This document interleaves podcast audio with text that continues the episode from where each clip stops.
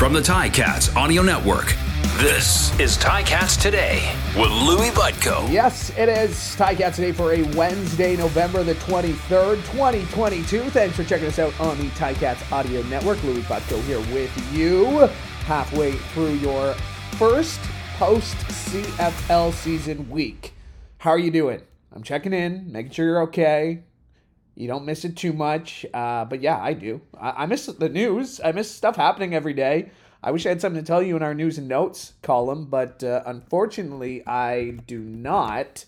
Uh, but maybe that'll change uh, in the next little bit as we'll continue to bring you all the news you need to know here on Ticats today. At least I am told. I think so. We'll, we'll find out together. That's what we do here. I will let you know uh, that I won't be here the rest of the week. So this is our last show of the week, actually, uh, as I'm uh, going to a different type of football game for the first time in a long time. Uh, I'm going to see my beloved Buffalo Bills in Detroit on American Thanksgiving. Uh, so if you are one of those American listeners who listen to us, uh, maybe you're just celebrating. happy Thanksgiving this weekend. I, I always say the Americans did it right. The, the, the very few things they, they, they do right better than us is the four day weekend for Thanksgiving have it on Thursday. Friday, forget it. Nothing. Nothing's happening Friday. Saturday, Sunday, and then you come back Monday after a four day weekend. That's how all of it should be. And I say that as someone who works weekends in his other job. So I, I don't really know what a weekend is. This is kind of the closest thing I have to it. This is kind of my Friday. Uh, but I appreciate you checking us out and just letting you know uh, no show tomorrow. Uh, no show. We'll be back next week here on Ticats today. Uh, right now, though, very pleased to be joined by the Canadian Press CFL reporter.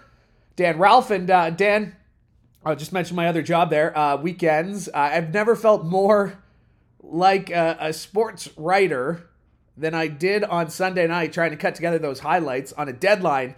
Uh, that game uh, had to have been a writer's worst nightmare on Sunday. There were. Uh, it's funny. I, I mean, when Janarion Grant returned the punt, I went, perfect. I can start writing now. And then all of a sudden, um, another twist came, and then another and then another, and then another. And it's like, holy, so I think uh, I looked on my screen at one time, I had four different things that I was working on because I didn't know. And thank God I did because it ended up coming back to the second one that I had. So I, it wasn't as bad. But I don't think in uh, in all my years that I've seen a fourth quarter like that, it really had so many ebbs and flows to it that um, it, it, really. I bet you it was fun from a fan's perspective. But um, see. my my because I was thinking, you know, maybe after that first half, the story is the defense. The story is what it, what a great job these defenses are doing. And yeah. then the special teams became involved, and then you you mentioned there were things that that had to be left on the cutting room floor. The the face mask on on third yeah. and uh, and fifteen, like that that's a forgotten play. Boris Bede's missed field goals; those are forgotten because the Argos win. I mean, that game really had everything. If if the CFL was looking at showcasing what makes that great, what makes our game great. I think that game was a great example for it. Yeah, it's really sad. Eh? I mean, Janarion Grant has a 102 yard Grey Cup record punt return. And you know how much of that was in my story? One sentence.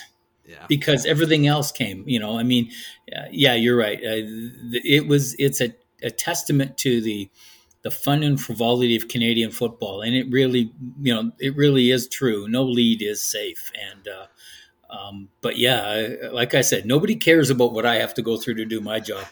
John Q. Public was just, I mean, I can't tell you how many people have said, "What a thrilling game," and I'm going, "Yeah," and I've bitten my tongue because nobody wants to know, you know, what you and I go through. Yeah, I, I just, I was thinking, uh, man, because you guys wrote on deadline and it was great to see it on the front pages of the you know the the Toronto papers and you know yeah. unfortunate that you know they see we're fortunate that you were there covering it but you know obviously when we talk about this game and how much uh, you know we care for it it's great to see the Argos pull out the victory how do they capitalize on this now well, that's that's the sixty-four million dollar question, isn't it? I mean, we've been here before. They they won an improbable game in two seventeen. They had the uh, you know the the winningest starting quarterback in league history coming back.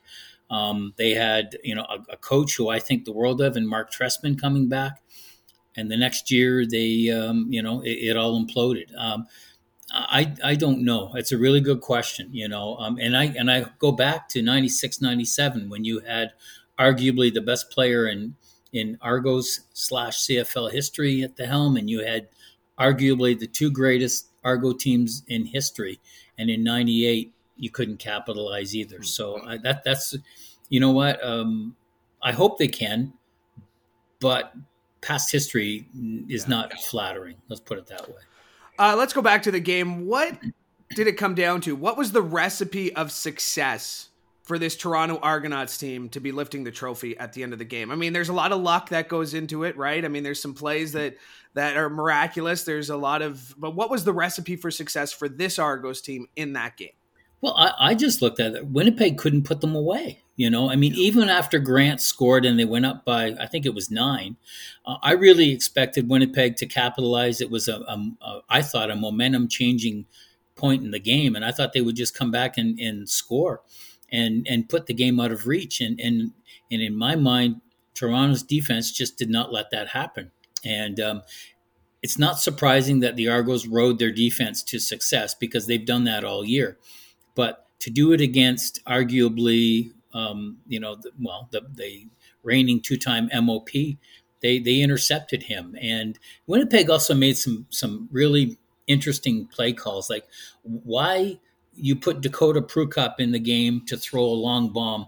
When if you take a look at the replay at about 15 20 yards he had receivers open but he wanted to deliver the kill shot. And, and you know maybe that's admirable but you know what? At that point all you needed to do was to keep the ball and keep moving and to get yourself in, in position uh, to score again and, and, to sort of capitalize. And they just kept in my mind toronto's defense just kept giving um, giving winnipeg fits and it just didn't it refused to let winnipeg put them away uh, Corey Mace is a name that uh, I don't think a lot of people really knew coming into this season. Uh, you know, defensive line coach for a long time in in in, uh, in Calgary, but I feel like his stock this season, and he's got a lot of special talent on defense, but I feel like his stock this season and in that game went sky high, and uh, a name that we'll probably be talking about for quite some time.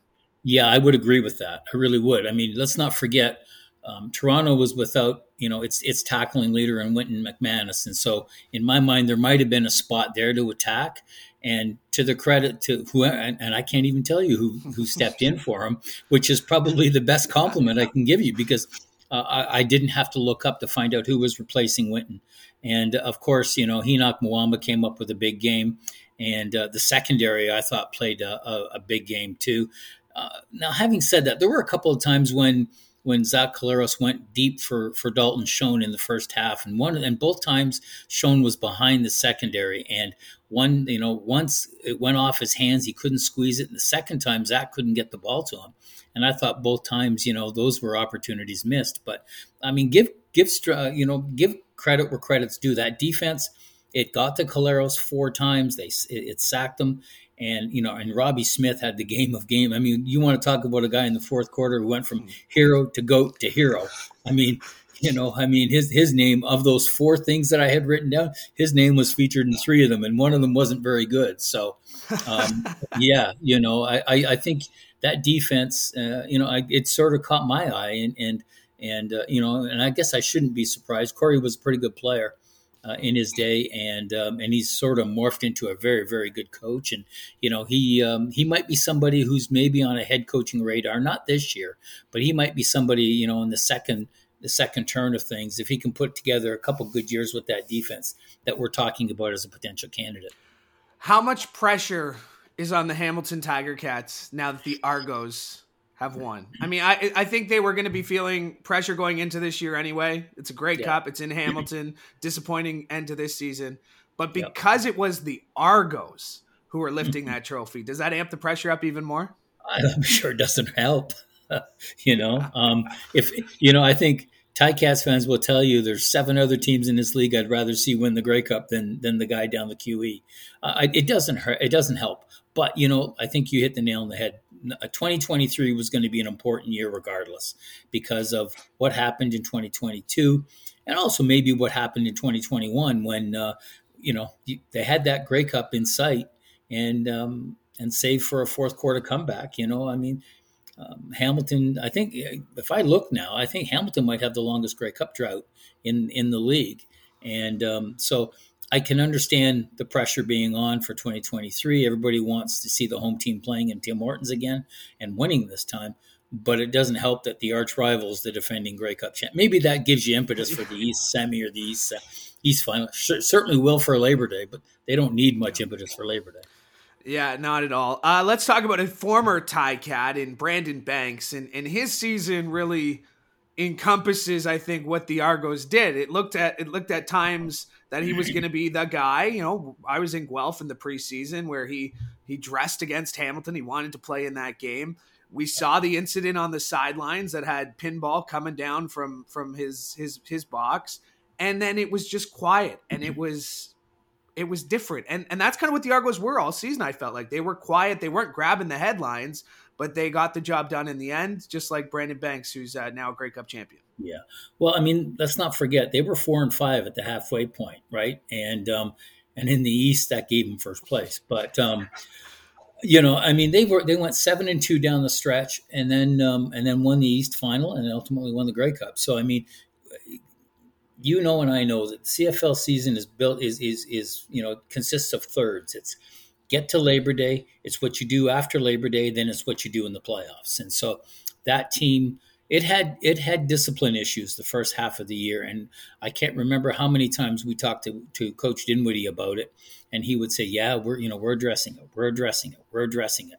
Um, and later in the year, those incidents sort of tamed down, and, and they weren't they they they were still there, but they weren't as evident. Now, let's not forget, Brandon got himself in a bit of hot water in the fourth quarter with an objectionable conduct penalty that uh, that left Toronto second and twenty and uh, thank God for Chad Kelly because on, on, on second and 15 after an offside penalty, he got 20. And all of a sudden, that, that Brandon Banks thing that maybe was on my screen, I could delete. Um, but I mean, I, I, did notice it. And, uh, you know, he didn't, uh, uh, he, he, he had his warts. I mean, he only had three catches for 30 some odd yards. But, um, you know what? They, they, they, like they did all year, they targeted him often and um, they kept trying to make him part of the offense, and, and they kept going to him. And and uh, you know, in the Grey Cup, he wasn't the factor, but he he in the end he didn't hurt them as as much as um, as that objectionable conduct penalty yeah. could have. Uh, if this is it for him, I mean, he, he's kind of been hinting at it. Uh, what, what's what's his legacy? Where how do we remember sixteen? Hmm. I remember him as as a uh, as a dual threat I, you know, I mean, he came into the league. He he reminded me a lot of um, uh, was was it Steve Williams? Hmm.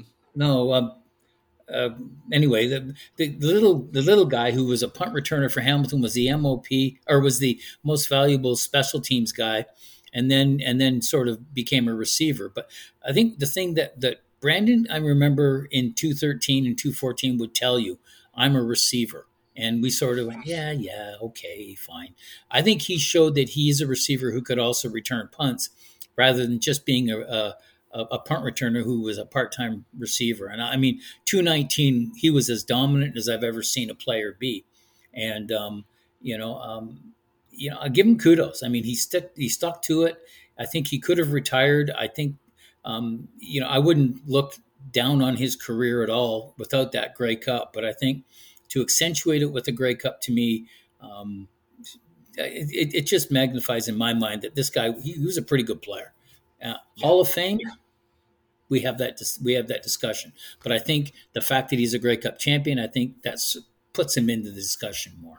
Yeah, I don't I don't think I don't think he, he's a first ballot Hall of Famer, but I, I wouldn't be surprised to see his bust uh, at Tim I, I would, Yeah, I would agree with that. I would agree. One day. Um, the let's talk off season. Uh, the Ticats make, tried to steal the headlines on Monday of Grey Cup week uh, by acquiring the rights to Bo Levi Mitchell. Uh, coach sounded pretty confident that you know you don't make this deal unless you're going to sign him. Then Bo goes on the radio in in Calgary and says, "I'm still going to wait to free agency." What do you make of this situation?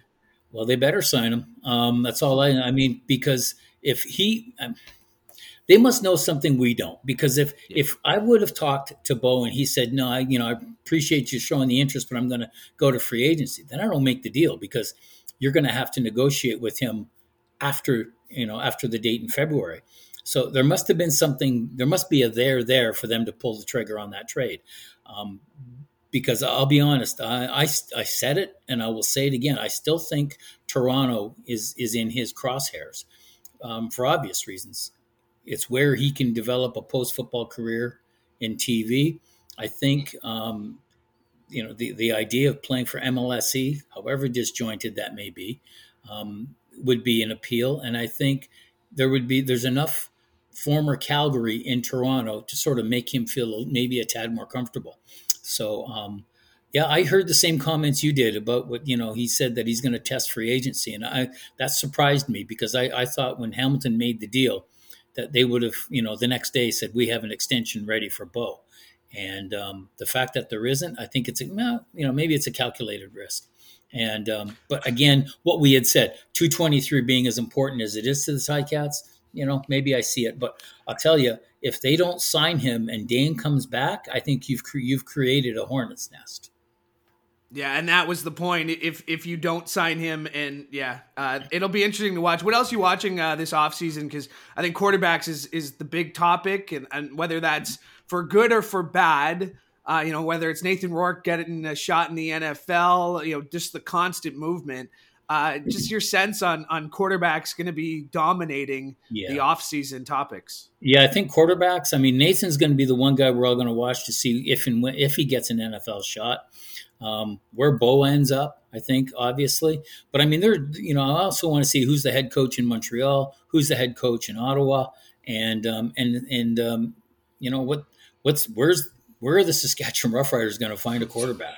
You know, um, does Dane end up there? I mean, uh, I asked uh, uh, someone who I, I, trust about that, and they they poo pooed it. But um, you know, if if Bo ends up in in Hamilton, um, all of a sudden, you know, uh, they're going to have to do some either outright release Dane or trade him. And if they trade him, they're not going to be in a position to, uh, you know, in a position of strength because everybody's going to know you're going to have to trade him. So um, that's the one, you know, I, in my mind, I would have done this on the QT. I'm not sure I would have, uh, I would have made the trade. I would have talked to Bo, and if he said I'm going to go to free agency, I would have waited, and I wouldn't. you know, maybe Dane wouldn't have been the wiser, or maybe you tell Dane very quietly, this is what we're going to do. But right now, we all know what's going to happen. We all know what the, uh, you know, the cards are on the table, and and he's left in limbo here, and I, I kind of feel sorry for him. Well, and it seems like Calgary is the only city that that really the only team that really has it figured out right now. I mean, they, yeah. they can go into this offseason thinking, here's the plan. They can start today, or they have started yeah. already. Meanwhile, in BC, like you said, does Nathan Rourke come back? In Edmonton, what's going on with Chris Jones in Edmonton, right? Uh, yeah. Even even the Toronto Argonauts, they're going to have a question. McLeod Bethel Thompson doesn't want to come back. Are you ready to give the reins to Chad Kelly based on what you saw in 14 minutes of, of high mm-hmm. intensity action? Yeah, I, I, mean, it's funny. I mean, I, I tip my cap. Well, tip they had no choice, but the, the kid came in and, and delivered, and and you know, and and had he not delivered, you know, I think we could have almost said, well, you know, he didn't get much playing time this year. He was a short downs, a, a short yardage specialist, but the kid came in and showed a lot of moxie. Now, can he deliver that for 18 games and and two playoff games and three? Or, uh, you know, if you have to go that way, but that's a good question.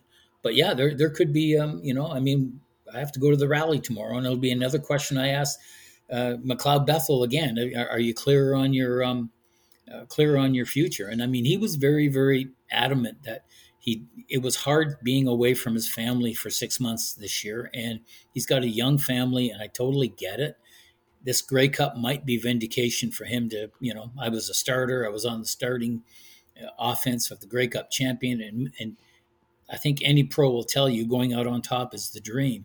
So maybe that is it. But I mean, you know, I mean, if there's a new coach in, in Montreal, where's Trevor Harris fit in all this? Or do they have to go and get a, another quarterback? At least at BC, if Nathan goes, they've got Vernon Adams Jr., who I think is, you know, he can be a starter in this league. But there's so many teams. Like, what's Ottawa going to do if if if Jeremiah hits hits a, a, a speed bump with his uh, his recovery? And um, you know, and and then there's Montreal, and then there's Ham uh, Hamilton, then there's Ottawa or uh, Toronto as well. I mean, the only two teams that seem to know what the quarterback situations are, in my mind, are Winnipeg and Calgary, and everybody else, we don't know. Well, what's going to happen with Michael Shane Winnipeg? That's another. Yeah, you know, I was just about to throw that out yeah. to you. Uh, what did you make of Grey Cup week? Obviously, a little more back to normal. Is there anything that really stood out to you, whether it was coaches' press conferences, uh, anything the commissioner had to say? Uh, was there any any major takeaway? I mean, Grey Cups, they especially when you, have done them as, as much as you have, I'm, I'm sure they they kind of fall into a nice rhythm. But anything stand out to you in Saskatchewan this year? Yeah, I mean, uh, I, would be surprised if Mike O'Shea doesn't stay in Winnipeg. Um, yeah. I think he'd look and he's got his quarterback for the next three years, and it all starts there. So I and he's got a good thing going. I just, like you know, the only thing that would maybe entice him is a coach and GM role. But I mean, I love Mike to death, but he doesn't have the the um, the GM acumen in my mind, and so he'd have to you know have hire somebody to do that for him. Um, he's got a good situation, and they were one point away from a three-peat. And they were a field, I'll say it again, they were a field goal, a competent field goal kicker away from a three-peat.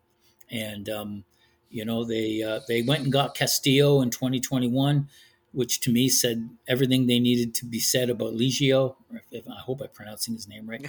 and then this year, you know, with the game on the line, he got blocked. Um, so uh, I, would be surprised if Mike doesn't return.